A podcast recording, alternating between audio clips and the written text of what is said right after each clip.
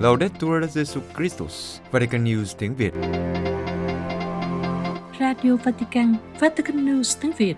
Chương trình phát thanh hàng ngày về các hoạt động của Đức Thánh Cha, tin tức của Tòa Thánh và Giáo hội Hoàng Vũ được phát 7 ngày trên tuần từ Vatican và Roma. Kính mời quý vị nghe chương trình phát thanh hôm nay thứ Bảy ngày 26 tháng 8 gồm có Trước hết là bản tin Kế đến là chia sẻ lời Chúa và cuối cùng là mục Nữ tu trong giáo hội. Bây giờ kính mời quý vị cùng Xuân Khánh và Anh Huy theo dõi tin tức.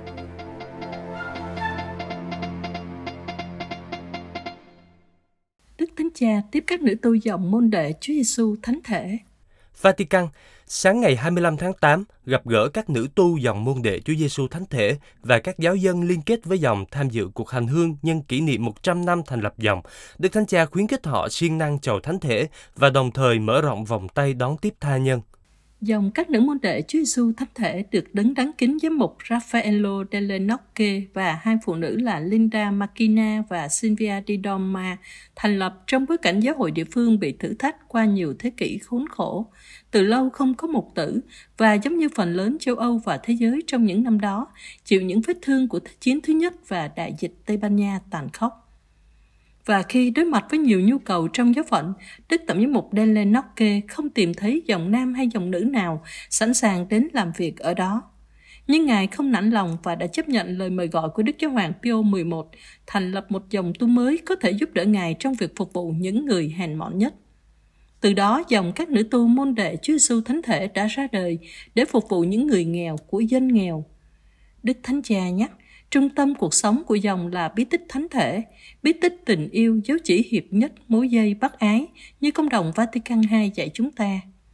Và Ngài giải thích đặc sủng của dòng yêu thương hiệp nhất và bác ái, tôn thờ, phục vụ và đền tạ, nghĩa là lấp đầy với sự dịu dàng những vết thương và khoảng trống do tội lỗi gây ra nơi con người và trong xã hội, bắt đầu bằng việc quỳ gối trước Chúa Giêsu thánh thể và ở lại đó như Đức Giám mục tốt lành khuyên nhủ.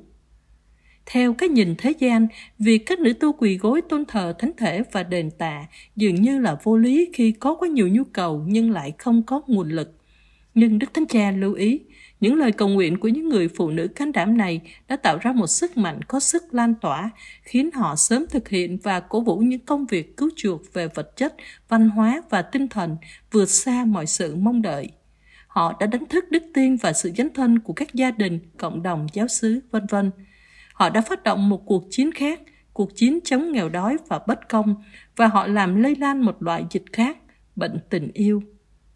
Kết thúc bài diễn văn, Đức Thánh Cha nhắc lại lời Đức cha Raphael yêu cầu các nữ tu trở thành chén thánh và đĩa thánh để dâng lên Thiên Chúa lễ vật khiêm nhường của người nghèo, để trở thành những chiếc bình rộng mở và rộng rãi, sẵn sàng chào đón mọi người và đưa mọi người đến trước Chúa, để đến lượt mọi người có thể biến cuộc sống của họ thành quà tặng cho tha nhân. Đức Thánh Cha hy vọng Ngày Giới Trẻ Thế Giới tại Lisbon tiếp tục là ký ức sống động về tình yêu Thiên Chúa giữa dân người. Lisbon, Đức Thánh Cha đã gửi thư đến Đức Hồng Y Manuel Clemente, nguyên thượng phụ Lisbon, bày tỏ hy vọng với sự trợ giúp của Thiên Chúa, Đại hội Giới Trẻ Thế Giới tại Lisbon 2023 tiếp tục là ký ức sống động về công cuộc cứu độ của Thiên Chúa giữa dân người. Trong lá thư đề ngày 10 tháng 8 do Tòa Thượng phụ Lisbon công bố hôm thứ Ba ngày 22 tháng 8, Đức Thánh Cha cho biết khi trở về lại Roma từ Đại hội Giới Trẻ Thế giới Lisbon, Ngài cảm thấy tâm hồn rất vui vì đã có cơ hội đến Bồ Đào Nha từ ngày 2 đến ngày 6 tháng 8 để ở với cộng đoàn đa dạng và tràn đầy hy vọng. Đức Thánh Cha cảm ơn tất cả mọi người thuộc về cộng đoàn này, khuyến khích họ tiếp tục bước đi với lòng kiên trì và can đảm, làm chứng cho tất cả mọi người về tình yêu thương xót của Cha trên trời. Đức Thánh Cha mong muốn với sự trợ giúp của Chúa, Đại hội Giới Trẻ Thế giới Lisbon 2023 tiếp tục là ký ức sống động về công cuộc cứu độ của Thiên Chúa giữa dân người và hướng đến toàn thể giáo hội trên khắp thế giới mà Ngài gọi là đại gia đình. Đức Thánh Cha mời gọi đón nhận những yếu đuối của mình và vun trồng niềm tin rằng sức mạnh của chúng ta chỉ tìm được nơi Chúa. Trước đó, trong lá thư chung khi Đại hội Giới Trẻ Thế Giới kết thúc, các giám mục Bồ Đào Nha cảm ơn Đức Thánh Cha, bày tỏ cảm xúc đối với những lời dạy, những cử chỉ gần gũi và dịu dàng của Đức Thánh Cha đối với những người gặp Ngài ở Lisbon và tại Thánh địa Fatima, đặc biệt là trẻ em, những người trong hoàn cảnh mong manh và nạn nhân bị các thành viên của giáo hội lạm dụng tình dục.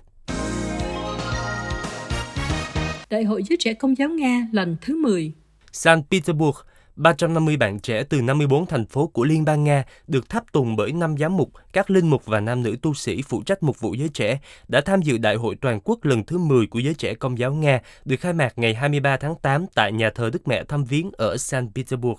Đại hội sẽ kết thúc vào ngày 27 tháng 8, có cùng chủ đề của Đại hội giới trẻ Thế giới Lisbon, Đức Maria trỗi dậy và vội vã lên đường, và cũng có cùng chương trình Oksana Pimenova, người chịu trách nhiệm một vụ giới trẻ trong Tổng giáo phận Moscow, giải thích với hãng tin Si về sự trùng hợp này. Ý tưởng là biến hai sự kiện thành một cuộc hành hương duy nhất. Trong những ngày này, 17 bạn trẻ Nga, những người đã tham gia Đại hội Giới Trẻ Thế Giới tại Lisbon vào đầu tháng 8, sẽ trình bày chứng từ của họ cho những người trẻ hiện diện tại đại hội ở St. Petersburg, để đến lượt các bạn trẻ có thể đưa chứng từ đó đến các giáo sứ và cộng đồng trên khắp nước Nga. Đại hội trở nên sống động vào ngày khai mạc. Mỗi sáng sẽ có các bài giáo lý trong chương trình Hãy trỗi dậy theo các nhóm từ 25 đến 30 người ở những địa điểm khác nhau trong thành phố, theo kiểu mẫu và theo các chủ đề của Đại hội Giới Trẻ ở Lisbon, nền sinh thái toàn diện, tình bạn xã hội, lòng thương xót của Thiên Chúa. Ban tổ chức giải thích rằng các cuộc gặp gỡ được tổ chức theo cách để thực hành phương pháp hiệp hành với giới trẻ, để họ có thể trải nghiệm ý nghĩa của sự hiệp thông, tham gia và sứ vụ. Tuy nhiên, vào buổi chiều, họ sẽ gặp nhau tại ba giáo sứ khác nhau của thành phố để tìm hiểu các cộng đoàn và cùng nhau cử hành phụng vụ. Chương trình chiều tối bao gồm lễ hội, cầu nguyện tai xê, thời gian rảnh để thảo luận hoặc cầu nguyện trong thinh lặng. Đại hội kết thúc vào ngày 27 tháng 8 với giây phút tổng hợp kết thúc và nghi thức chia tay các đại biểu. Trong chương trình cũng có cuộc gặp gỡ video với Đức Thánh Cha Francisco. Chế độ độc tài Nicaragua thu hồi tư cách pháp nhân và tịch thu tất cả tài sản của dòng tên ở nước này. Nicaragua Ngày 23 tháng 8 vừa qua, chính phủ của Tổng thống Daniel Ortega ở Nicaragua đã thu hồi tư cách pháp nhân của dòng tên và ra lệnh chuyển giao tất cả tài sản của dòng cho nhà nước. Dòng tên đã đăng ký trong hồ sơ công kể từ tháng 7 năm 1995 theo thỏa thuận cấp bộ trưởng số 105-2023 OSFL được đăng ngày 23 tháng 8 trên La Gazzetta, tờ báo chính thức của chế độ, Bộ trưởng Bộ Nội vụ Maria Amelia Coronel Kinlock đã phê chuẩn việc hủy bỏ tư cách pháp nhân của dòng tên Nicaragua vì những vi phạm luật. Tài liệu nói rõ rằng văn phòng tổng trưởng lý sẽ chuyển giao tài sản và bất động sản của dòng tên cho nhà nước Nicaragua. Trên thực tế, chính phủ Nicaragua đã bắt đầu tịch thu tài sản của dòng tên vài ngày trước đó. Chế độ độc tài cáo buộc rằng dòng đã không báo cáo tài chính cho các giai đoạn thuế 2020, 2021 và 2022 trong một tuyên bố, Liên minh Đại học Nicaragua đã lên án việc tịch thu bởi chế độ độc tài Sandinista của Daniel Ortega. Tuyên bố nói rằng hành động này chỉ là một chương khác trong cuộc đàn áp không ngừng nghỉ của chế độ Sandinista đối với giáo hội công giáo và đức tin điều nuôi dưỡng đất nước chúng ta. Vào ngày 15 tháng 8, chính phủ Nicaragua đã tịch thu Đại học Trung Mỹ do dòng tên thành lập và tài sản của đại học với cáo buộc rằng đây là trung tâm khủng bố sau đó, vào ngày 19 tháng 8, chế độ độc tài này đã tịch thu không lý do chính đáng nơi cư trú của các tu sĩ dòng tên ở Villa Carmen nằm cạnh đại học nhưng thuộc sở hữu của dòng, không thuộc đại học. Liên minh Đại học Nicaragua nói rằng chế độ độc tài Sandinista đe dọa khả năng hoạt động của vô số công việc bác ái mà các tu sĩ dòng tên thực hiện trong nước, ảnh hưởng đến cuộc sống của những người dễ bị tổn thương nhất. Do đó, Liên minh kêu gọi cộng đồng quốc tế và những người bảo vệ nhân quyền và tự do tôn giáo đoàn kết trong việc lên án và hành động chống lại sự phẫn nộ này của chế độ độc tài Sandinista. Sau khi dòng tên bị hủy bỏ tư cách pháp nhân và chuyển giao toàn bộ tài sản cũng như bất động sản cho nhà nước Nicaragua, tỉnh dòng Trung Mỹ của dòng kêu gọi ông Ortega và vợ ông, Phó Tổng thống Rosario Murillo chấm dứt đàn áp ở nước này và chấp thuận tìm kiếm một giải pháp hợp lý dựa trên sự thật, công lý, đối thoại, tôn trọng nhân quyền và pháp quyền. Dòng cũng kêu gọi tôn trọng quyền tự do và sự toàn vẹn của các tu sĩ dòng tên và những người cộng tác với họ hoặc những người mà họ cộng tác các giám mục Hoa Kỳ yêu cầu tòa án tối cao cấm sở hữu vũ khí đối với người đã có hành vi bạo lực gia đình. Washington Hội đồng giám mục Hoa Kỳ công bố một bản góp ý, theo đó yêu cầu tòa án tối cao ra quyết định cấm người đã từng có hành vi bạo lực gia đình sở hữu và mang vũ khí. Tài liệu đề cập đến trường hợp của Jackie Rahimi, người đã có tiền án buôn bán ma túy và sau đó còn có hành vi bạo lực đối với người thân. Cảnh sát đã phát hiện trong nhà Rahimi có một khẩu súng trường và một khẩu súng lục. Theo luật liên bang năm 1994 về sở hữu súng, và mang vũ khí đối với người đã có hành vi bạo lực gia đình. Rahimi bị buộc tội tàn trữ súng trái phép. Vào ngày 2 tháng 2 năm nay, một hội đồng gồm 3 thẩm phán của Tòa Phúc thẩm khu vực thứ 5 liên bang đã ra phán quyết rằng lệnh cấm liên bang là vi phạm hiến pháp theo tu chính án thứ hai, dựa trên phán quyết mang tính bước ngoặt của tòa án vào tháng 6 năm 2022, được biết đến là Hiệp hội Súng trường và Súng lục. Bang New York kiện người đứng đầu cảnh sát New York Bruin. Phán quyết này đã đảo ngược giới hạn của bang New York về việc mang súng ngắn bên ngoài nhà. Trước phán quyết này, Hội đồng Giám mục Hoa Kỳ công bố một bản góp ý, theo đó yêu cầu tòa án tối cao ra quyết định cấm người đã từng có hành vi bạo lực gia đình, sở hữu và mang vũ khí. Các giám mục viết, các nguyên tắc cơ bản của trật tự xã hội được phản ánh theo nhiều cách trong truyền thống lịch sử pháp lý quốc gia và trong giáo huấn xã hội công giáo, bao gồm vai trò của chính phủ trong việc thúc đẩy công ích bằng cách bảo vệ sự sống và nhân phẩm. Tài liệu của các giám mục lập luận rằng luật liên bang năm 1994 không mâu thuẫn với trường hợp của Bruan. Trên thực tế, những cá nhân nguy hiểm đặc biệt có thể mất quyền sở hữu và mang vũ khí vì họ có thể gây ra mối nguy hiểm đặc biệt cho những người gần gũi với họ và cho công ích. Đề cập đến việc hạn chế sử dụng súng, tài liệu nêu rõ sự cần thiết phải phù hợp với truyền thống lịch sử của quốc gia về các quy định như thế. Tài liệu nhìn nhận quyền tự chủ gia đình và các tổ chức xã hội dân sự, nhưng quyền này phải có giới hạn. Vì vậy, luật pháp phải can thiệp. Thực tế, quyền giữ và mang vũ khí có thể bị hạn chế trong những tình huống mà việc sở hữu vũ khí thay vì giúp đỡ lại có thể gây hại cho những nạn nhân vô tội. Tài liệu đưa ra các ví dụ lịch sử chứng minh cách các cá nhân có thể bị tước vũ khí khi bị coi là nguy hiểm đối với người khác, thách đố sự khác biệt giữa bảo vệ xã hội nói chung và bảo vệ cá nhân. Các giám mục khẳng định, việc bảo vệ chính đáng về trật tự chính trị và xã hội không thực sự là một mục tiêu tách biệt khỏi bảo vệ những cá nhân dễ bị tổn thương vốn cấp bách như là đòi hỏi đạo đức đối với xã hội. Các nhóm tôn giáo Hàn Quốc hỗ trợ gia đình có người thân tự tử. Seoul các nhóm dân sự và tôn giáo Hàn Quốc, trong đó có giáo hội công giáo, đã chung tay khởi động một dự án nhằm cung cấp dịch vụ tư vấn cho các gia đình có người thân là nạn nhân của các vụ tự tử. Công ty truyền hình Hòa Bình của Công giáo đưa tin hôm 22 tháng 8 rằng các nhóm tôn giáo đã khởi động dự án Sansa khi theo dữ liệu của chính phủ, quốc gia Đông Á này tiếp tục đứng đầu danh sách 38 quốc gia phát triển có tỷ lệ tự tử cao nhất. Dữ liệu cho thấy vào năm 2021, trung bình mỗi ngày có 37 người tìm cách kết thúc cuộc đời của mình. Số ca tử vong do tự tử ở Hàn Quốc mỗi năm tăng lên 1,2%. Trong năm 2021, có 13.352 trường hợp. Sự kỳ thị của xã hội liên quan đến vấn đề tự tử ở Hàn Quốc đã khiến hơn một nửa số gia đình có thành viên tự tử không dám đề cập đến việc người thân của họ qua đời do tự tử. 91% thành viên trong các gia đình này cảm thấy chán nản, họ thuộc nhóm có nguy cơ cao về sức khỏe tâm thần, với ý nghĩa tự tử cao hơn 6,48 lần và số lần có ý tự tử cao hơn 7,64 lần so với dân chúng nói chung.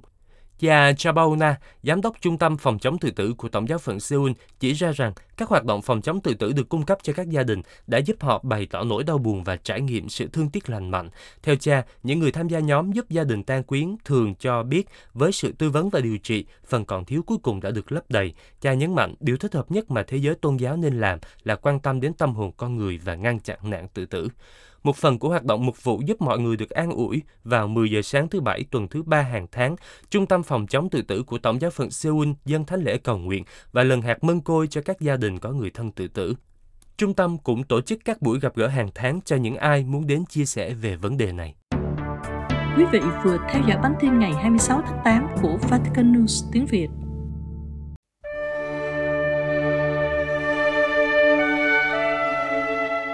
Vatican News tiếng Việt Chuyên mục Chia sẻ lời Chúa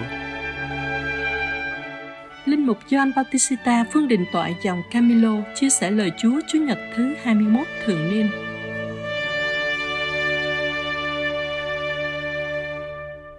Xin kính chào quý ông bà và anh chị em. Chủ nhật này chúng ta bước vào Chủ nhật thứ 21 mùa thường niên và chúng ta được mời gọi suy niệm tin mừng theo Thánh Matthew chương 16 câu 13 đến 20. Nói về việc Chúa Giêsu hỏi các môn đệ, người ta nói con người là ai? Và các ông thưa, kẻ thì nói là ông Gioan Tẩy Giả, kẻ thì bảo là ông Elia, người khác lại cho là ông Jeremiah hay một trong các vị ngôn sứ? Và Đức Giêsu lại hỏi, còn anh em, anh em nói thầy là ai? Và anh chị em biết đó, Phêrô đã thưa với Chúa Giêsu, thầy là Đấng Kitô, con Thiên Chúa hàng sống. Nhờ câu nói này mà Chúa Giêsu đã đặt Phêrô làm tảng đá. Còn là đá, nơi đây thầy sẽ xây giáo hội của thầy. Phêrô từ đó trở nên đá tảng góc tường mà giáo hội của chúng ta được hình thành và Phêrô như là vị chủ chăn đầu tiên mà Chúa Giêsu phó thác trách nhiệm dẫn dắt giáo hội. Tôi xin mời gọi anh chị em suy tư một điểm này trong bài tin mừng. Đó là gì? Khi Chúa Giêsu hỏi các môn đệ, người ta nói thầy là ai? Có lẽ như Chúa Giêsu muốn mời gọi các môn đệ và cả chúng ta nữa quay lại với chính mình và đặt câu hỏi mối tương quan của tôi với Chúa Giêsu là dựa trên cái gì? Dựa trên yếu tố nào? Chúng ta thấy khi mình tương quan với một người, dựa trên những gì mình nghe được về người đó, nó nói đến chúng ta có thể được ảnh hưởng hay là chịu ảnh hưởng bởi một thành kiến, một góc nhìn, một cách nói của ai đó về à về cái người mà mình tương quan khi chúng ta tương quan với ai đó vì cái người đó được nổi tiếng, vì cái người đó được nhiều người nhắc đến, có lẽ cái mối tương quan của chúng ta với người đó nó sẽ phụ thuộc bằng cách theo kiểu hay là vào cái cách mà người khác nói về cái người mà mình tương quan. Chúng ta cũng thấy rất là nhiều khi các bạn trẻ tương quan với chúa một thời gian nhưng mà rồi sau đó họ cảm thấy xa chúa họ không gần chúa được. Và khi tôi hỏi lý do tại sao có nhiều bạn nói rằng vì ờ, bạn bè con nói đạo chúa không có, có như con tưởng có nhiều người chỉ trích các cha có nhiều người ờ, lên án những cái ờ, luật lệ về giới tính về cái sự nghiêm khắc của đời sống luân lý mà đạo công giáo của chúng ta vẫn còn giữ. Và vì thế họ ghẻ lạnh với chúa. Ban đầu họ theo chúa vì những tiếng nói tốt, vì cái ảnh hưởng, vì cái cách người khác tung hô. Khi người khác không tung hô, không nhìn thấy tốt nữa, thì họ rút lui, họ chán nản, họ thất vọng, họ không còn tương quan nữa. Đây là một cái mối tương quan phụ thuộc, nhưng phụ thuộc bởi tiếng nói bên ngoài bởi ai nó nói vào. Một trong cái cái cách tương quan thứ hai mà chúng ta hay gặp trong đời sống thường ngày, đó là tôi tương quan với người đó, không phải vì ai đó nói về người đó, nhưng mà tôi tương quan với người đó vì cái mong đợi của tôi về người đó. Có lẽ đây cũng khởi đi từ cách nhìn của phêrô. Phêrô cũng bao như bao nhiêu người do thái năm xưa họ chờ đợi một đấng cứu thế họ chờ đợi đấng được sức giàu đến sẽ như vua david giải phóng họ khỏi cái sự cầm buộc của người La Mã để cho họ được giải thoát, để cho họ được vinh quang trở lại. Đó là cái mong đợi của Phêrô cũng như bao nhiêu người Do Thái với một đấng Messia, đấng được sức giàu. Và Phêrô đã nói đúng, Chúa là đấng Messia, thầy là Đức Kitô, con Thiên Chúa hàng sống, đấng được sức giàu. Tuy nhiên cái mong đợi của Phêrô nó lấn át cái hình ảnh Chúa là ai như là đấng được sức giàu. Phêrô có thể nói đúng tên Chúa, nhưng mà cái khái niệm Chúa là ai với Phêrô phụ thuộc quá nhiều vào mong đợi của Phêrô dành cho Chúa. Phêrô muốn Chúa là đấng được sức giàu theo ý mình.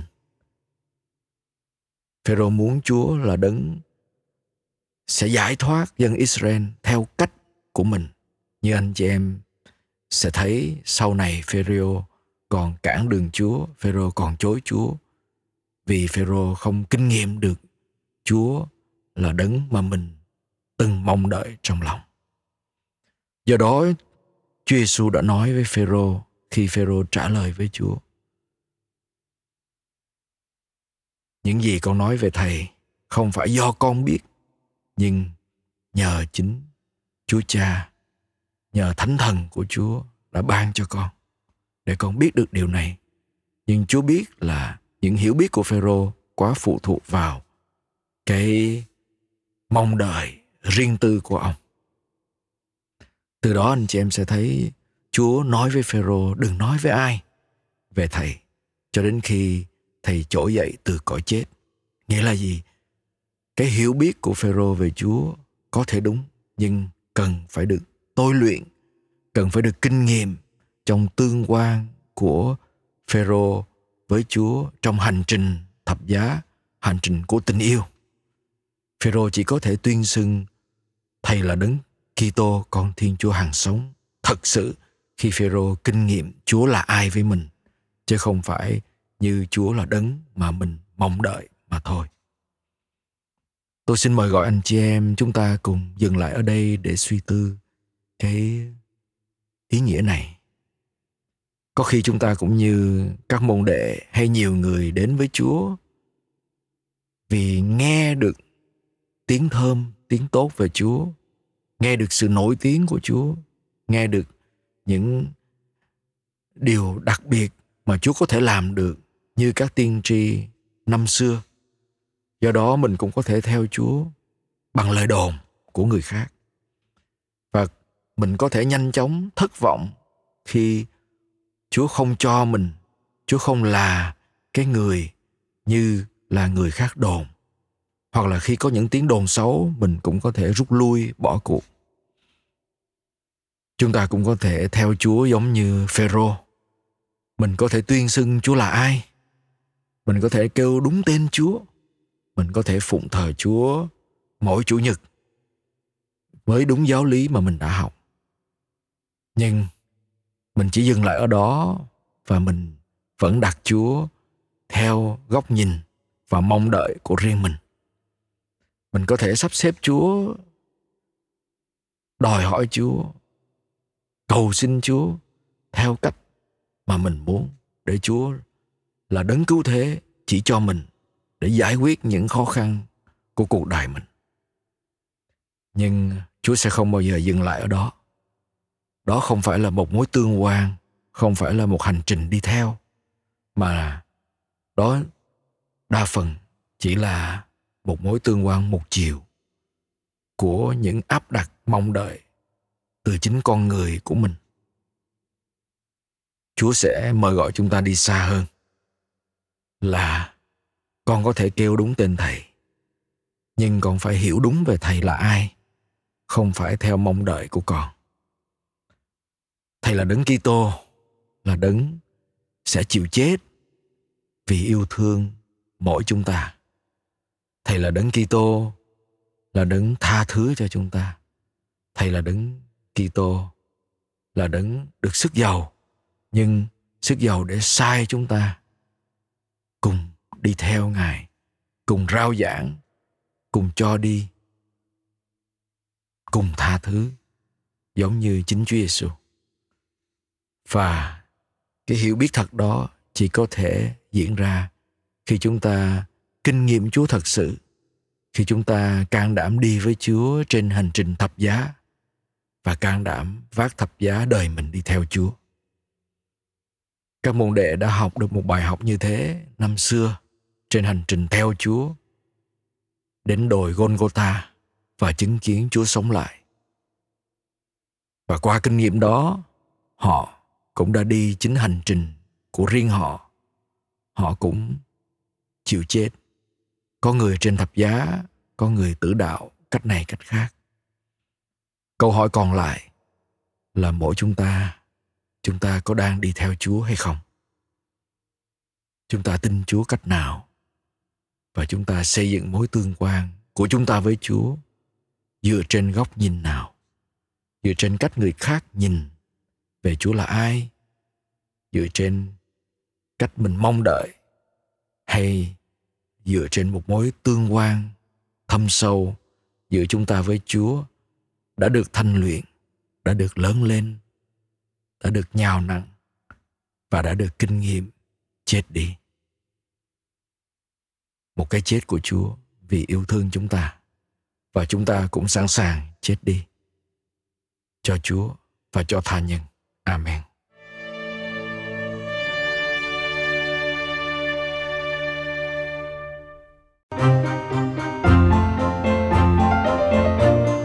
Vatican News tiếng Việt Chuyên mục Nữ tu trong giáo hội Phục vụ các trẻ em và gia đình ở Bethlehem, Bey Sahur.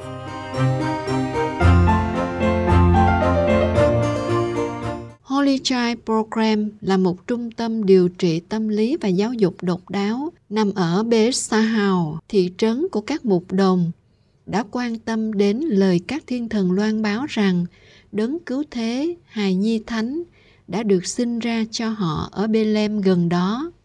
Được các nữ tu dòng Francisco Thánh Thể thành lập vào năm 1995, Chương trình Thánh Nhi là một trong những trung tâm duy nhất ở khu vực Bethlehem giúp điều trị cho các trẻ em có vấn đề nghiêm trọng về hành vi và cảm xúc. Trung tâm được thành lập do yêu cầu của các bậc cha mẹ có con cái bị vấn đề tâm lý từ vụ Intifada đầu tiên vào năm 1987. Chương trình bắt đầu với 4 trẻ em và hiện tại đang phục vụ 35 trẻ em và gia đình của các em. Nó cung cấp cho các chương trình tiếp cận bổ sung ở bờ Tây và cũng trở thành trung tâm đào tạo cho các trường đại học địa phương như Đại học Bethlehem, Đại học Anasa ở Nablus và Đại học Bezait, cũng như cho các cơ quan khác phục vụ trẻ em và gia đình trong khu vực. Sứ vụ của chương trình Thánh Nhi luôn là khơi dậy niềm hy vọng thông qua việc chữa lành. Đó là nơi an toàn cho những người có biểu hiện rối loạn hành vi cảm xúc và gây nên những khó khăn ở nhà, ở trường và cộng đồng. Trong khi thái độ của người dân ở khu vực này đối với những người khuyết tật đang dần thay đổi, thì những đứa trẻ bị rối loạn hành vi và cảm xúc này vẫn bị coi là những kẻ bị ruồng bỏ trong xã hội. Giống như Thánh Francisco ôm hôn người cùi, những đứa trẻ này và gia đình của các em được trung tâm dành thời gian, sự quan tâm và tình yêu thương cần thiết để chữa lành và không chỉ để chữa lành các em mà còn giúp các em trở thành những thành viên hòa nhập và cống hiến cho xã hội. Sinh viên tốt nghiệp được theo dõi và hỗ trợ ít nhất 2 năm sau khi tốt nghiệp. Chương trình Thánh Nhi tự hào có tỷ lệ sinh viên tốt nghiệp cao đến 96%. Điều này có nghĩa là những người hoàn thành chương trình sẽ tham gia vào các chương trình hữu ích của cộng đồng như tham gia các chương trình giáo dục, dạy nghề hoặc hỗ trợ tài chính cho gia đình họ thông qua công việc. Sinh viên tốt nghiệp chương trình là những thành viên có khả năng và đóng góp cho cộng đồng địa phương của họ. Giáo huấn của Giáo hội Công giáo Roma là nền tảng cho các dịch vụ mà chương trình Thánh Nhi cung cấp. Các học sinh trong môi trường công giáo này bắt đầu mỗi ngày bằng việc cùng nhau cầu nguyện. Trong năm học 2022-2023, chương trình Thánh Nhi có 59% số học sinh theo Kitô giáo và 41% theo Hồi giáo. Bằng cách cầu nguyện cùng nhau, các em học cách hiểu và tôn trọng niềm tin của nhau và hình thành tình bạn lâu dài. Học sinh ghi danh vào chương trình sẽ tham dự các lớp học thường xuyên trong môi trường lớp học trị liệu dựa trên thế mạnh và nhu cầu cụ thể của các em – Đồng thời các em nhận được nhiều liệu pháp khác nhau nhằm giúp các em làm chủ được các vấn đề tâm lý và hành vi của mình. Chương trình Thánh Nhi cũng cung cấp chương trình những năm đáng kinh ngạc, dạy các kỹ năng giải quyết vấn đề, nâng cao năng lực cảm xúc và xã hội, cũng như giảm các hành vi hung hăng và gây rối. Chương trình Thánh Nhi là chương trình đầu tiên ở Trung Đông để triển khai chương trình nổi tiếng quốc tế điều trị dựa trên bằng chứng này và đã làm việc cùng với người sáng lập chương trình để không chỉ dịch chương trình sang tiếng Ả Rập mà còn kết hợp với các sắc thái văn hóa. Gia đình là một phần thiết yếu trong quá trình chữa lành tâm lý của mỗi trẻ em. Để sự thay đổi được duy trì, cả gia đình cần cùng nhau phát triển và học hỏi những kỹ năng mới. Cha mẹ tham gia với tư cách là đối tác trong quá trình chữa bệnh của con mình – Đổi lại, cha mẹ phát triển các kỹ năng thúc đẩy động lực gia đình lành mạnh, trở thành cha mẹ tốt hơn và mang lại sự ổn định cho tất cả con cái của họ các chương trình dành cho phụ huynh bao gồm tư vấn cá nhân và gia đình các nhóm bà mẹ hỗ trợ giáo dục cho các bà mẹ để giúp trẻ làm bài tập ở nhà. Các chuyến đi thực tế và các chương trình bồi dưỡng văn hóa khuyến khích đọc viết và hỗ trợ chương trình đọc sách giải trí hàng ngày. Các bà mẹ đã cùng con hoàn thành chương trình thành công, được mời quay lại với tư cách là người đồng hướng dẫn. Điều này không chỉ khẳng định sự trưởng thành của chính họ với tư cách là những người mẹ mà còn là dấu hiệu hy vọng cho những người phụ nữ thường phải gánh toàn bộ trách nhiệm nuôi dạy con cái. Hội hiệp sĩ thánh mộ là công cụ duy trì sự liên tục của chương trình thánh nhi. Một số lãnh đạo người mỹ của hội đã cấp các khoản tài trợ để duy trì chương trình theo thời gian cũng như cho các nhu cầu cụ thể. Mối quan hệ lần đầu tiên bắt đầu khi Đức Hồng Y O'Brien, còn là thủ lãnh hội hiệp sĩ và quan tâm đến công việc của các nữ tu dòng Francisco Thánh Thể ở Thánh Địa. Đức Hồng Y Filoni, thủ lãnh đương nhiệm của hội, đã đến thăm Holy Child Program vào năm 2022.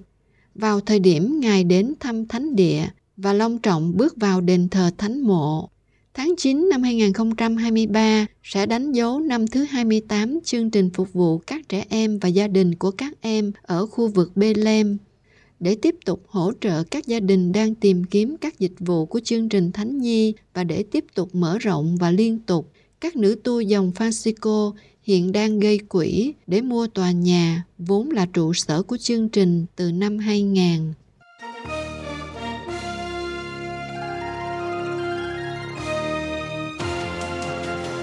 Cảm ơn quý vị đã chú ý lắng nghe chương trình Radio Vatican của Vatican News tiếng Việt. Xin Thiên Chúa chúc lành cho quý vị và toàn gia quyến.